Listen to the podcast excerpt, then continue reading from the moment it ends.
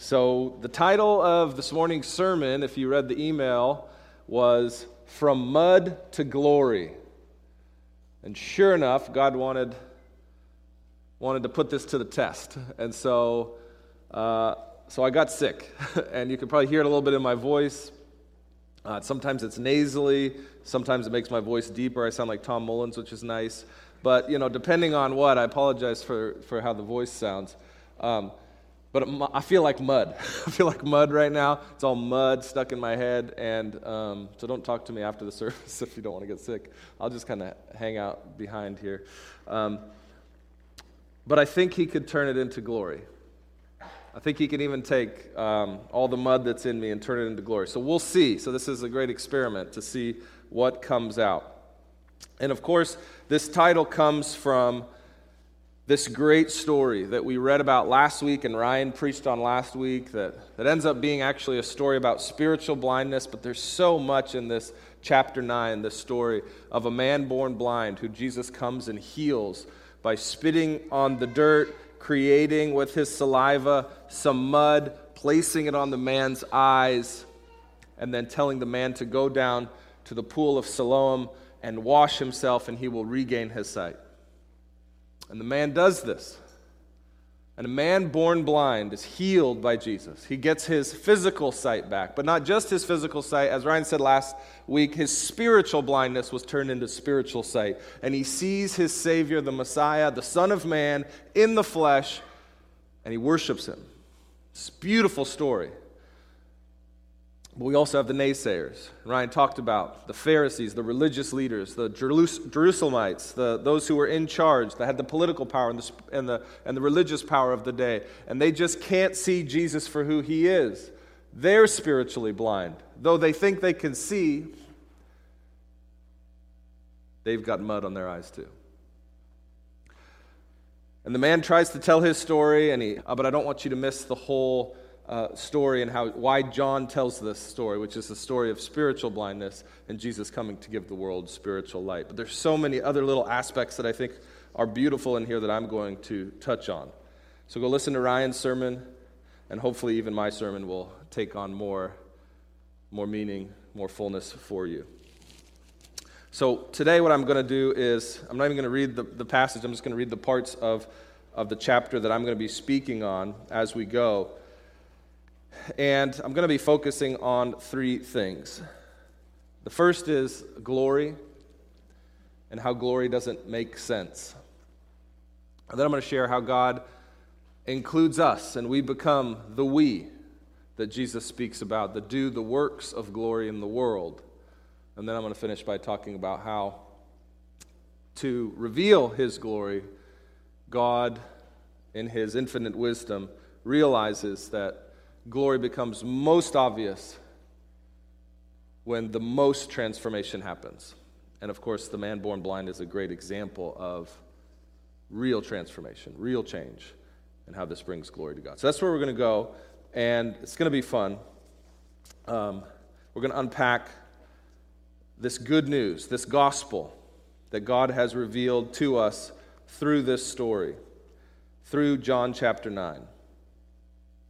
And so we'll start by focusing on this idea of glory. So, would you read with me starting in John chapter 9, verse 18? So, this is after Jesus has spit on the ground, made this mud, put it on the man's eyes, sent him down to the pool of Siloam to wash. The man gets his sight.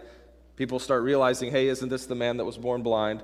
And then, they, and then he has already been interviewed by the, the religious leaders of Jerusalem who don't believe him, and they're going to come back to him a second time and interrogate him once more. So let's start in verse 18 and read to verse 25. Are you ready?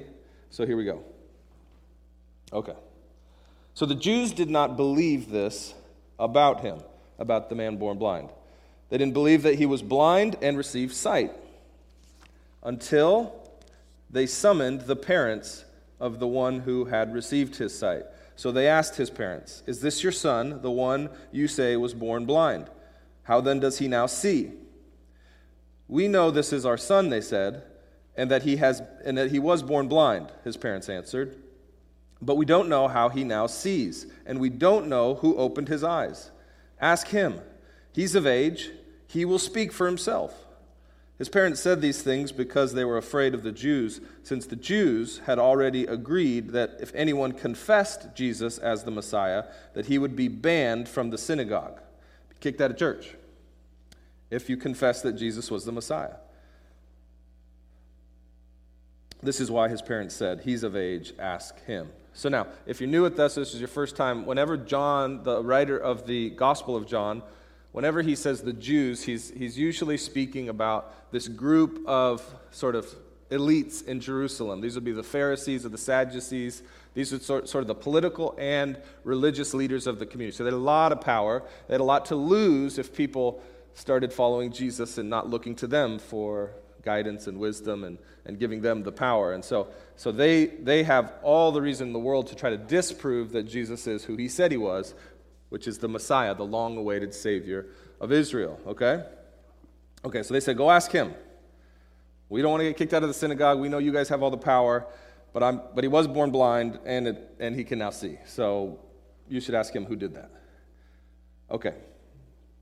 So, verse 24. So a second time, they, that's the Jewish leaders, summoned the man who had been blind and told him, Give glory to God.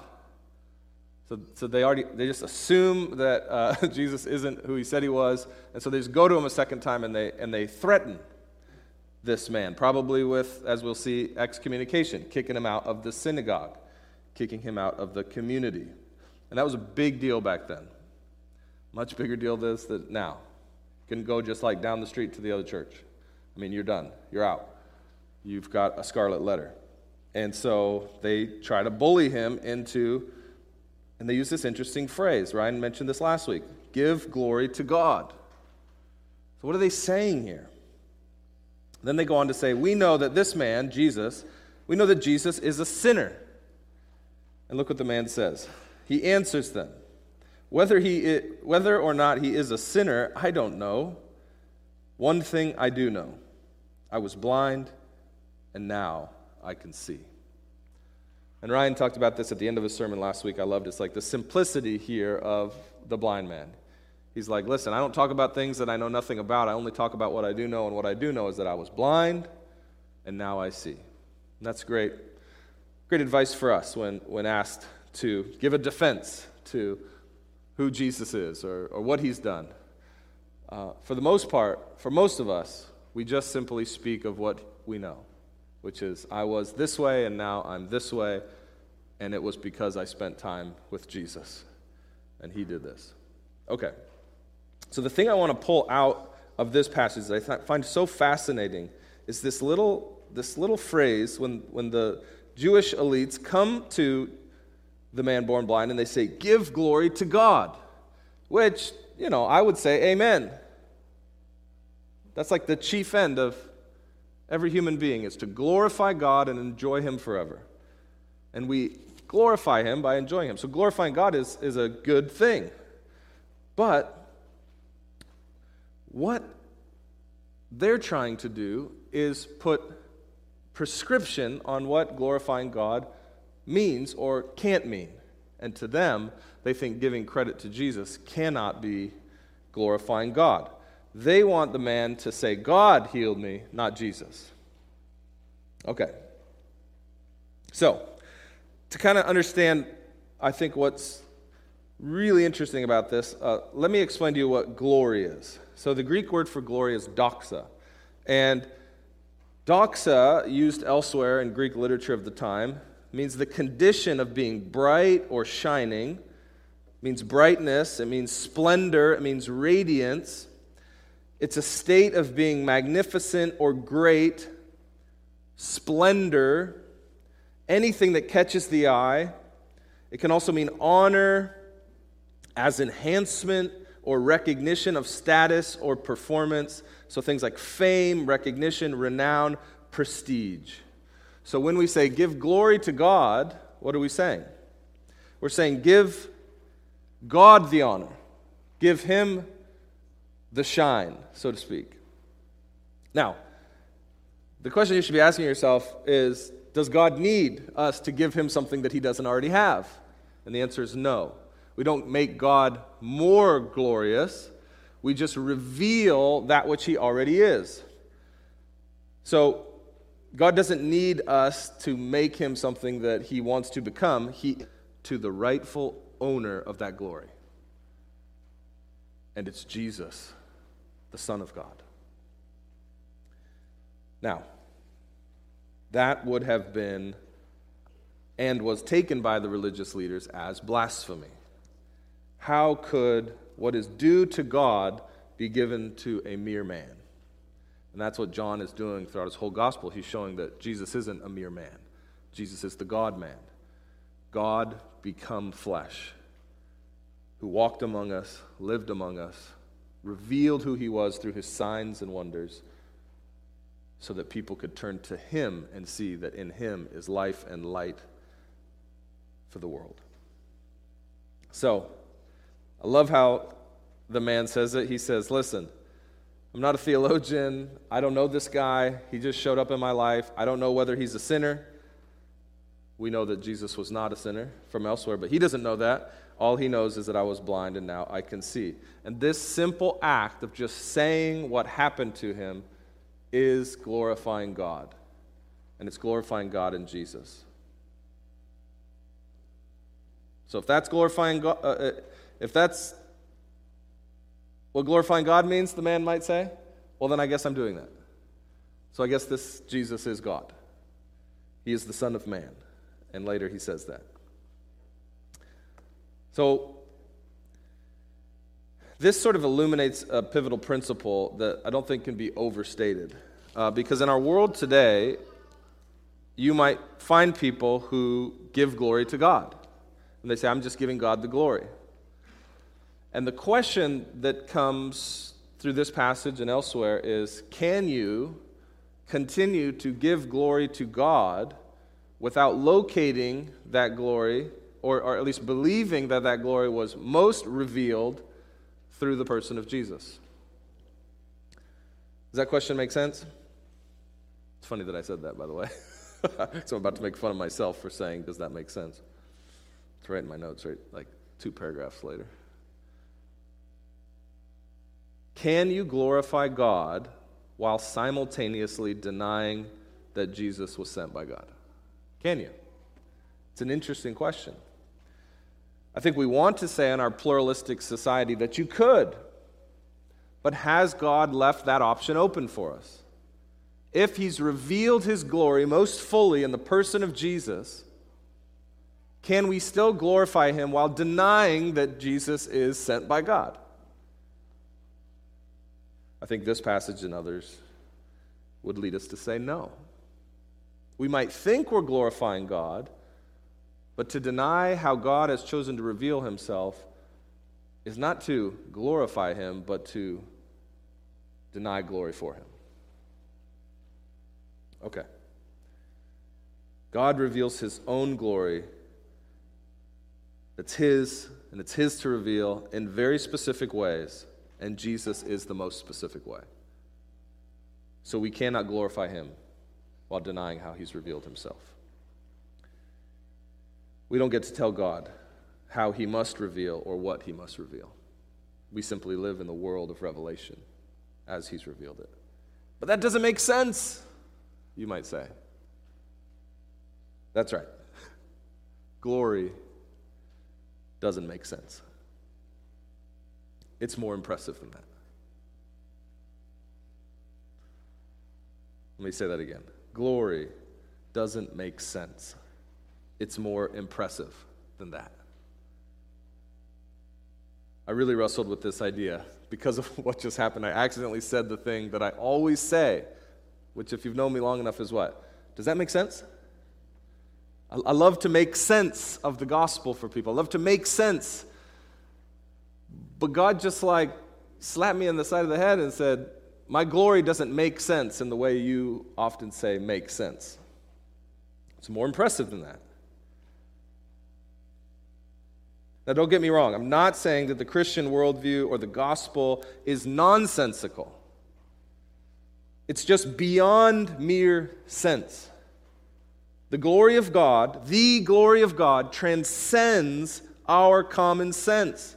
Otherwise, it wouldn't be the glory, it'd just be a glory. See what I'm saying? Does that make sense? and I so I so struggled. I know I'm not the only one in the room because I talk to y'all. I love y'all.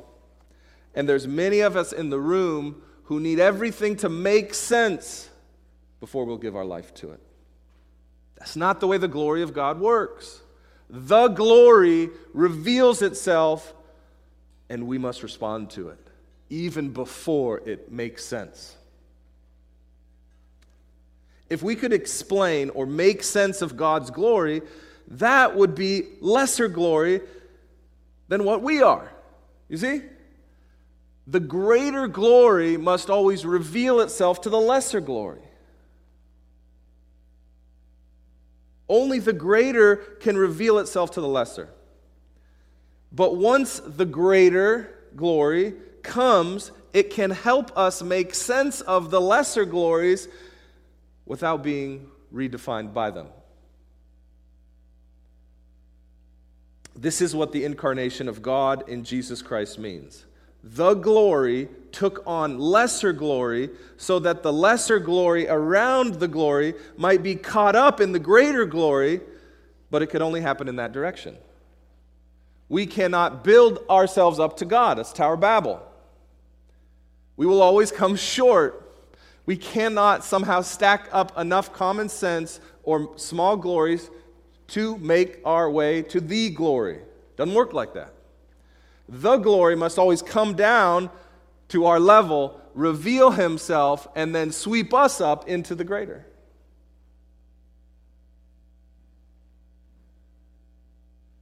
And this is the dynamic that's at play right here with the Jews and the religious leaders of Jerusalem.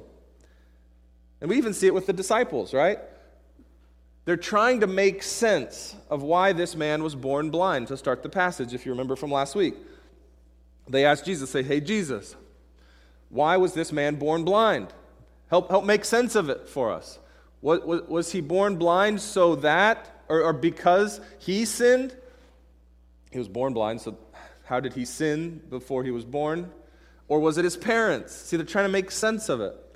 And then Jesus comes revealing himself, and the Pharisees can't make sense of it. Well, how did this man, Jesus, heal you? Like only God could do something like that. How did he do it? They're trying to make sense of it. And Jesus, in, in, one, in, in one way, says, You need to stop trying to make sense of something that can only be revealed to you. I mean, this hit me this week because I, I, I so want everything to make sense,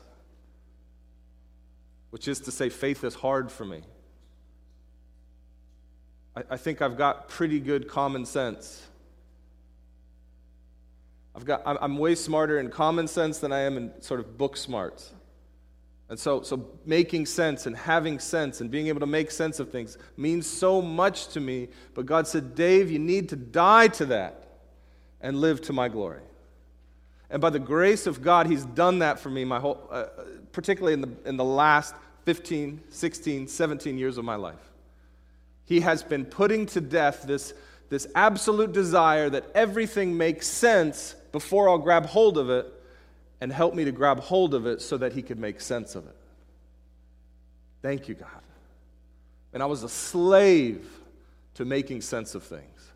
I was a slave to my own common sense. I was a slave to logic and reason. And God freed me by His grace so that I might behold His glory. And by His grace, then, He's walked me towards understanding and sense that I could never have had I not been freed from my need for it, but then He gave it for me on the back end. Maybe that's you. Maybe you feel enslaved to making sense of everything. How's it going? Is it working? It didn't work for me but I feel like now I have more sense than I've ever had before. So the glory of God is not synonymous with sense or logic or reason. Sense is not bad, but glory is better. So ask yourself do, what do you want more of in your life? Do you want to make sense of everything, or do you want to have God's glory in every part of your life? Let me ask it again. Do you want to make sense of everything, or do you want to have the, the glory of God in every part of your life?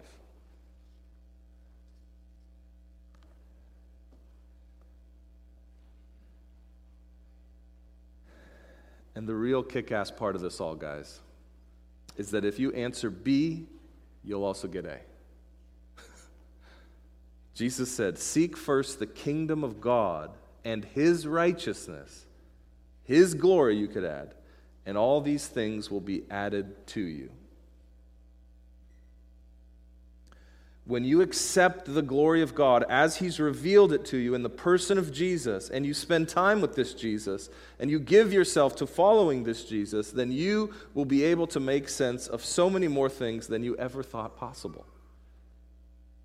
This dynamic I call, you may have heard this before, it's faith seeking understanding versus understanding seeking faith. You cannot make sense all the way to real saving faith.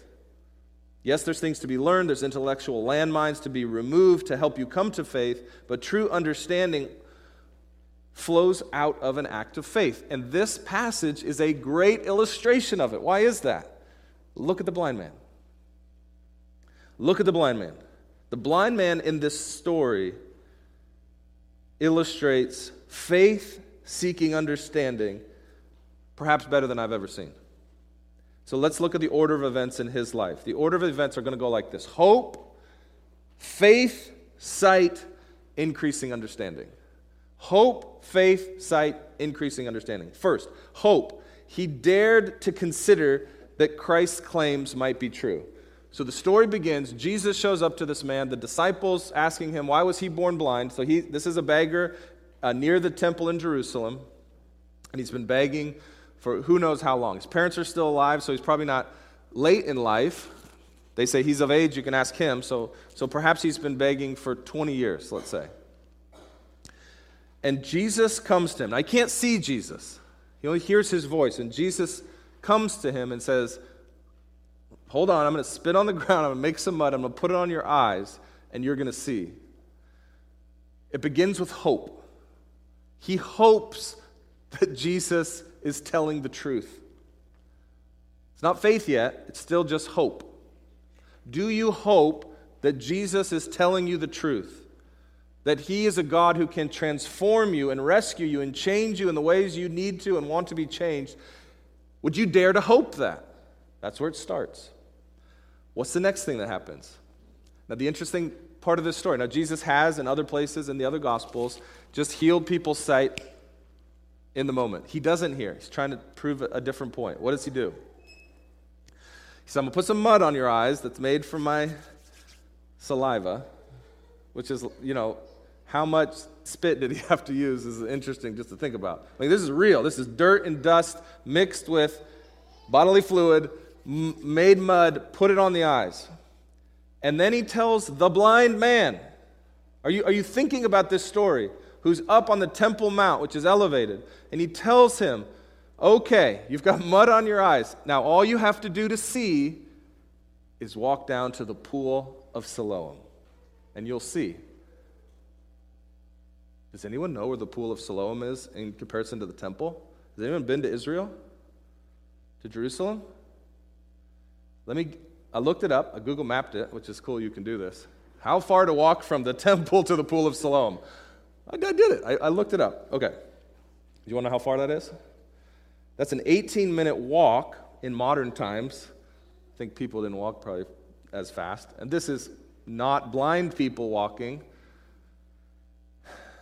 And not only is it an 18 minute walk through the crowded, crowded streets of Jerusalem during a festival time where like hundreds and hundreds of thousands of people flood a city that's not built for them, through the twists and turns of an ancient city, an 18 mile walk in modern times, while blind, and the elevation change, my friends, is 290 feet downhill. It's one thing to walk blind 290 feet uphill, it's another thing to walk 290 feet downhill. Blind, mud on your eyes. This man walked that walk without ever knowing if the hope he had would be fulfilled in the end. That's faith. Faith means picking up your cross and walking. Faith is not just an intellectual exercise, it's a physical exercise. And this man has faith to walk the walk. We don't know how long it took him. Probably over an hour, if not more. Perhaps he had some people that came along him to help him. Perhaps he didn't. We don't know. But he walked the walk of faith, blind, mud on his eyes, because a man named Jesus told him he would see if he walked by faith. Then he gets to the pool, and the third thing happens sight. He gets there, unsure if Jesus is a fraud, a fanatic, a lunatic, or the real deal. He gets there, he washes his faith and his or washes his faith, washes his face, and his faith is rewarded. He can now see that which he has never seen.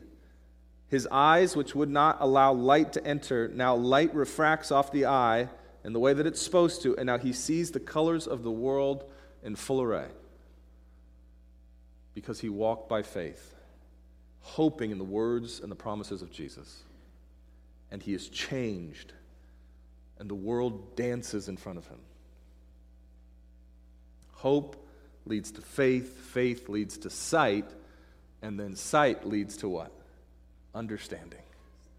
Jesus comes back to him, if you remember the story from last week, comes back to him, and now he not only hears the voice, but he sees the face of Jesus. And Jesus dialogues with him and explains what has happened to him and explains who he is the Son of Man, the one predicted in the Old Testament, promised by the prophets, the Son of Man, come in the flesh to save God's people and he, and he believes and he worships.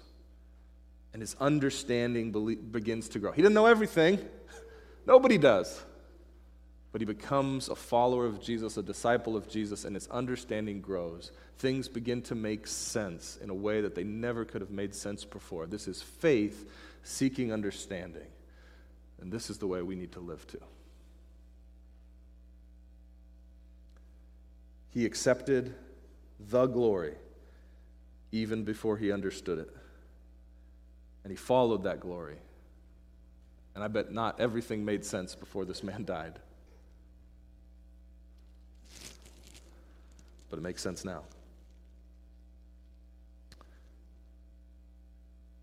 So, the next thing I want to explore is something that still doesn't make sense to me, which is why God hinges his whole glory revelation project on it. Like his, what I'm trying to say there is, his ideas are so much better than mine. It's probably a good thing I don't understand why he did it this way. So, what am I talking about? Next word, verse, verse 4. We must do the works of him who sent me while it is day. Night is coming when no one can work. As long as I am in the world, I am the light of the world. Okay, wait, did he say we? Why did he say we when it's God who sent him? Okay, so displayed and we. This first word, display, this is the Greek word paneru, or panero, actually. Panero is used over and over again in John and it means to cause to become visible, to reveal, to expose publicly, to display, or to make manifest. So see, that, see, see kind of the thrust of this word? So Jesus says, they ask, why is he born blind? And he says, this came about so that God's works might be made came baptizing with water, that he might be revealed, panerod, to Israel, that he might be panerod to Israel. So John the Baptist came and say, My job is to prepare the way of the coming Christ, the Messiah, so that he might be revealed, displayed to Israel. Okay. Now, if you remember a couple weeks ago, Jesus' half brothers, biological brothers, they kind of are mocking him, telling him, Jesus, if you are who you say you are, why don't you go down to that, that feast that's happening in Jerusalem and reveal yourself? So, this is what they say in John 7 4. They say, For no one works in secret if he seeks to be known openly. If you do these things, show yourself, panero yourself, to the world. And they're mocking him. They're saying, like, you need to go up to that festival. You need to make it known. Now, they didn't believe in Jesus at the time. Now, what's funny is Jesus, here in this chapter, shows how he plans to panero his glory. Now, one other reference that John has to, uses this word panero comes after Jesus' um, public trial where he's accused of blasphemy, lying about God, lying about who he is. He's executed, he dies on the cross, and then on the third day, he raise, rises from the dead. And this is what John says in verse 21 1. This is post death, post resurrection. John writes this After this, Jesus revealed, panerode himself again in the, uh, to the disciples by the Sea of Tiberias. And he, panerode, revealed himself in this way. Okay.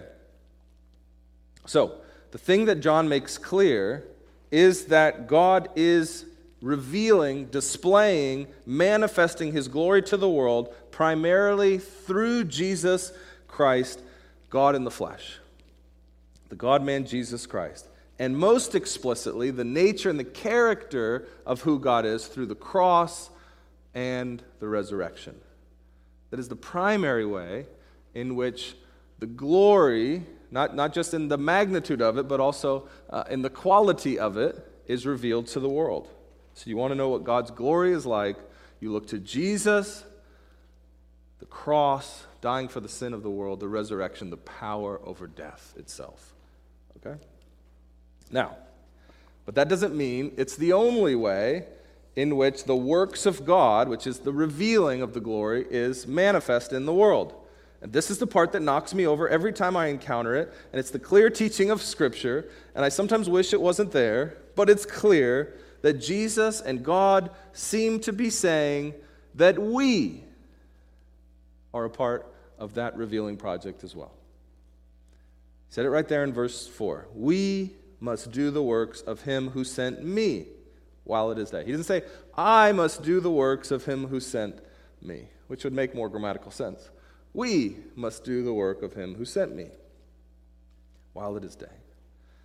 And this seems to be directed right at his disciples. His disciples are those who have hoped in him, have had faith in him to follow him, and have had their eyes open to some degree or another, and are growing in their understanding of who Jesus is. And he says, It's your guys' work, just like it's my work, that we must do this. Now, because John records this 20 some plus years, maybe 30 years after Jesus' death, resurrection, and ascension into heaven, where Jesus went to heaven and said, I must go so that I can send the Spirit, so that all of you can be filled with my presence and my light. It would seem to me that the we doesn't just include those 12 original disciples, but any disciple here on out. That's me and you, if you're calling yourself a follower of Jesus. So, how do disciples then participate in the glory revelation project? Well, I think John's helping us see that this story is a great example of how we participate. And it's actually not as complicated as you might think. I think sometimes we think it's so complicated to participate in the Glory Revelation Project. Like, oh, maybe I need to go get some training or education, to go to seminary, train to be a pastor, or, or, or take a lot of Bible classes or something. Now, those can be, of course, helpful, and I did all that stuff too, and it's helped me a ton. But Jesus says it's way easier than that. It's quite clear. Uh, in fact, this man born blind wouldn't have been able to read, wouldn't have had much work experience but he's really good at begging. He's really good at trusting on the grace of others. And this man becomes a model or an example of how we participate in the glory revealing process, which is Jesus says about him, I am going to reveal and display my glory through this man by changing him. So, in that sense, when we allow ourselves to be overshadowed by the Almighty and have His power and glory transform us through the Spirit, our job is complete. We become the display cases of God's glory in the world just by letting Him change us, just by letting Him heal us, just by letting Him free us from that which keeps us tied down. And then, just like the blind man, we are sent. Did you see that language? Look at this. Look at this with me. It's a really interesting language that John wants us to see. And you know, we, he wants us to see it because he calls it out. It says this, verse 6. After he said these things, this is Jesus, he, Jesus spit on the ground, made some mud from the saliva, and he spread the mud on the blind man's eyes. Go, he told him. Go. That's like an important word in Scripture. Go. He tells him to go, wash in the pool of Siloam. And then he says this, which means, for those of us who didn't know this, some people would already know what Siloam means, which means sent. Go to the pool called Sent. And so the man left and washed and had his sight renewed. So this, the idea of being sent is so important here. John's calling it out so we don't miss it in case, you know, a lot of the people John was writing to weren't from Jerusalem or weren't from Israel, and so they might not have known that this is what this pool is. He's saying, This is God sending the blind man Sending him what? On the mission God has given him to reveal God's glory, to display God's glory to the world. Go and wash in the pool called Sent, and you will display my glory to the world. This is how we are sent by God. This is how we participate in the work of God. Living with the hope of Jesus' claims, walking in faith towards the restorative promises that he speaks into our ears, and letting him transform us by the Spirit, both inwardly and potentially outwardly, unto his glory as our understanding and knowledge grow and our love for him swells up. This is the way we participate in God's mission. It's not that complicated, but that doesn't mean it's easy. God is asking you Will you let me change you? I, I don't know. I, I kind of like the way I am. It's kind of working for me. I mean, I can see why the blind man will let him change, but me, things are going pretty well for me. Will you let God change you? If you answer yes to that question, you are now employed in the mission of God to do the works that the Father sent the Son to do. You become little Christs in the world. That, that's what Christian means, to be a little Christ. You have been sent. And God will manifest His glory for the whole world to see in you. Will you let Him change you?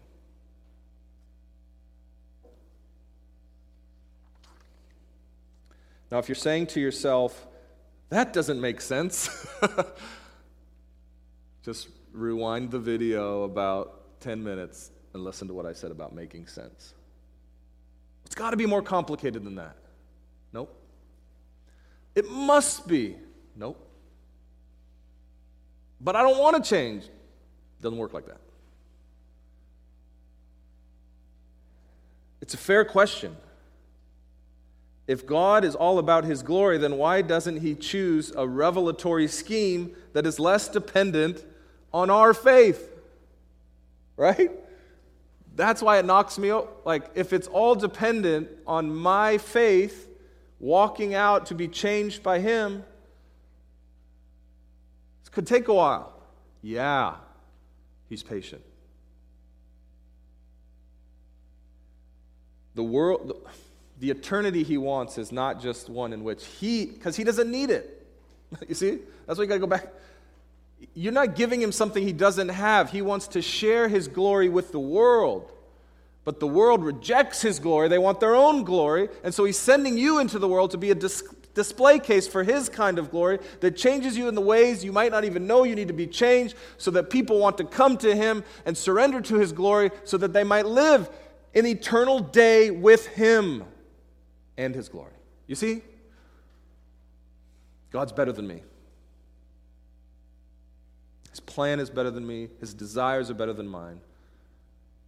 He wants to share his glory. But to share it, he must be glorified so that more and more can come into his glory and willingly take his glory as their own.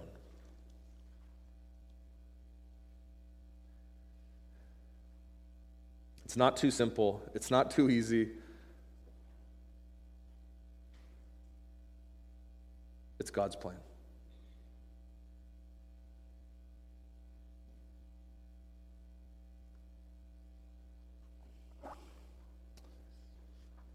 Okay.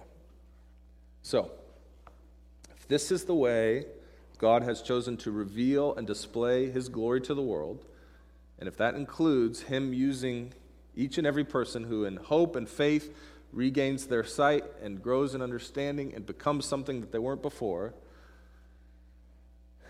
how is this glory to become most evident? Well, Again, the blind man's a great example. God's glory becomes most evident when transformation is most obvious. And this is where the idea of mud comes into it all. So, verse 8 says this After Jesus said these things, he spit on the ground, he made some mud from saliva, and spread the mud on his eyes. And the word mud, if you just underline it, every, it comes up so many times. Why are you talking about this mud?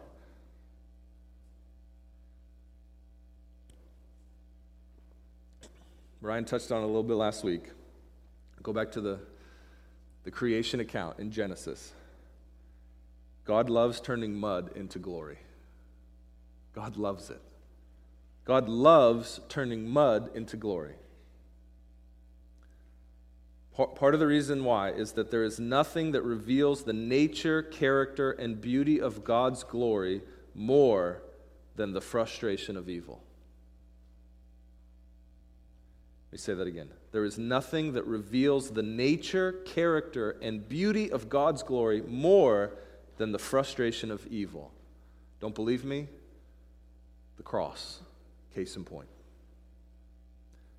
What man and the devil meant to rob God's glory becomes the vehicle and the instrument of his glory around the world. You seen the symbol of the cross anywhere lately? God is most glorified in the frustration of evil.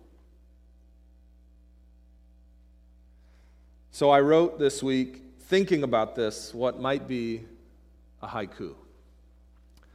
I hope Gregor's not here, our resident poet. So, so if this isn't a haiku, don't worry about it. This is a haiku in the Wayne's World sense for Wayne's World fans, okay? Human being, a bag of brokenness, a bag of glory. Let me explain. When Jesus found this poor man by the side of the road, he had nothing to offer the world. He had nothing to offer to Jesus. He was just a bag of brokenness. This is a true statement.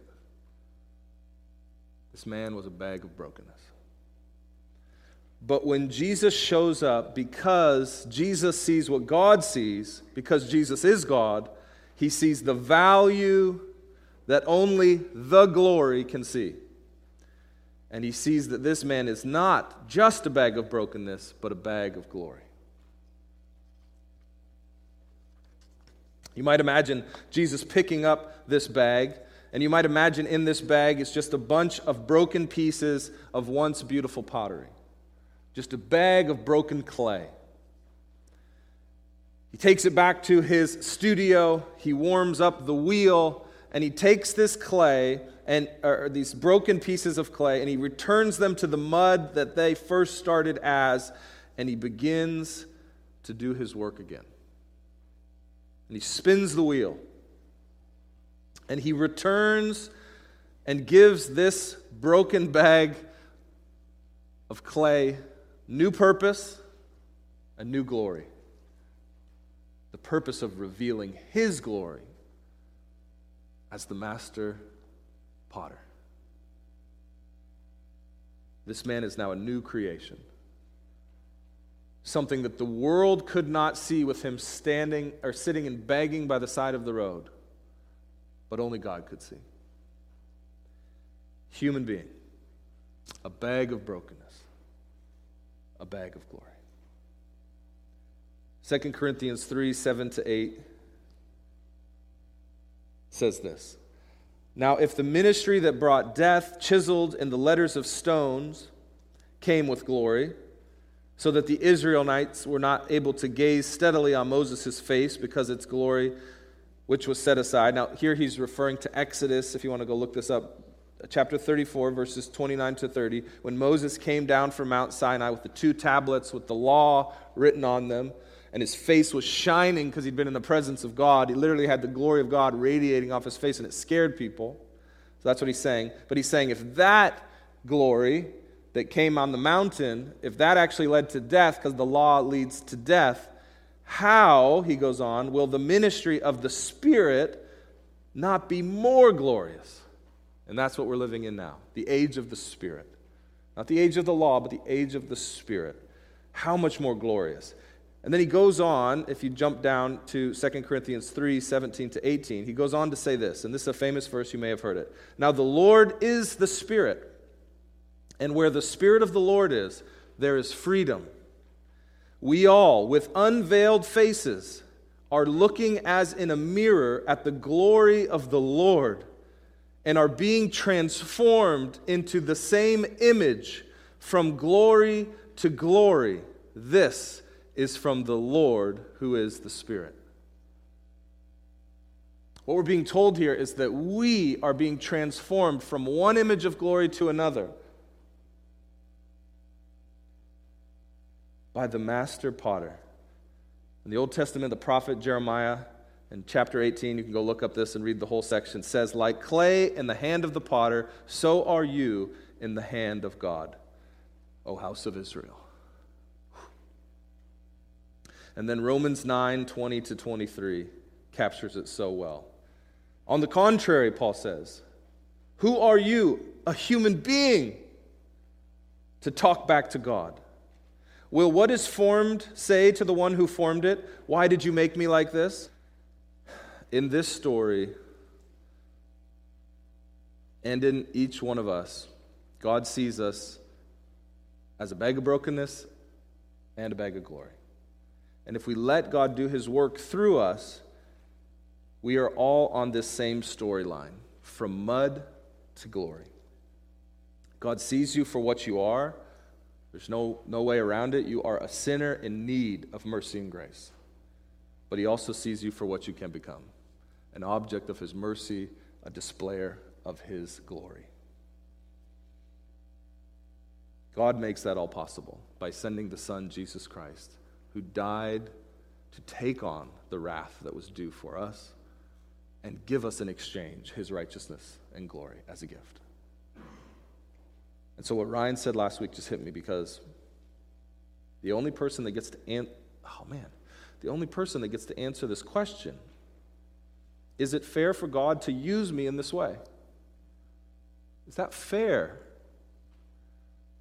Like this man had it really hard. He was born blind. Is it fair that God would do that just to reveal his mercy and grace through me.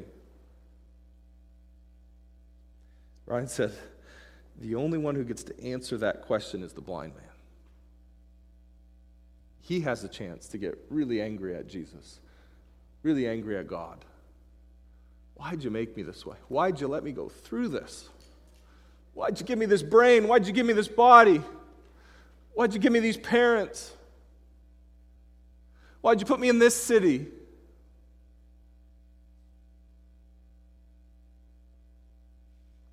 This man doesn't say that. He doesn't cry foul, he doesn't cry injustice because he sees the glory standing in front of him. And he says, It's all worth it to know that man. It's all worth it. My bag of brokenness is all worth it to be used by the master potter for his glory. I'd sign up again. If you don't know why I'm crying right now, come talk to me. Let's get coffee. I want you to know the glory for who he is. Not what somebody else has said about him, but I want him to reveal himself to you, and if I can help in any way, so that you can say, like the blind man, it was all worth it. All the brokenness, because he's given us all the glory.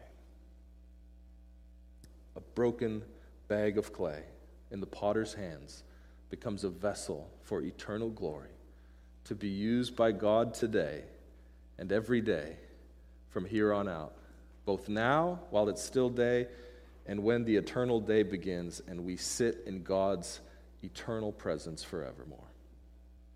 I'll sign up for that. It's well with my soul. Let's pray.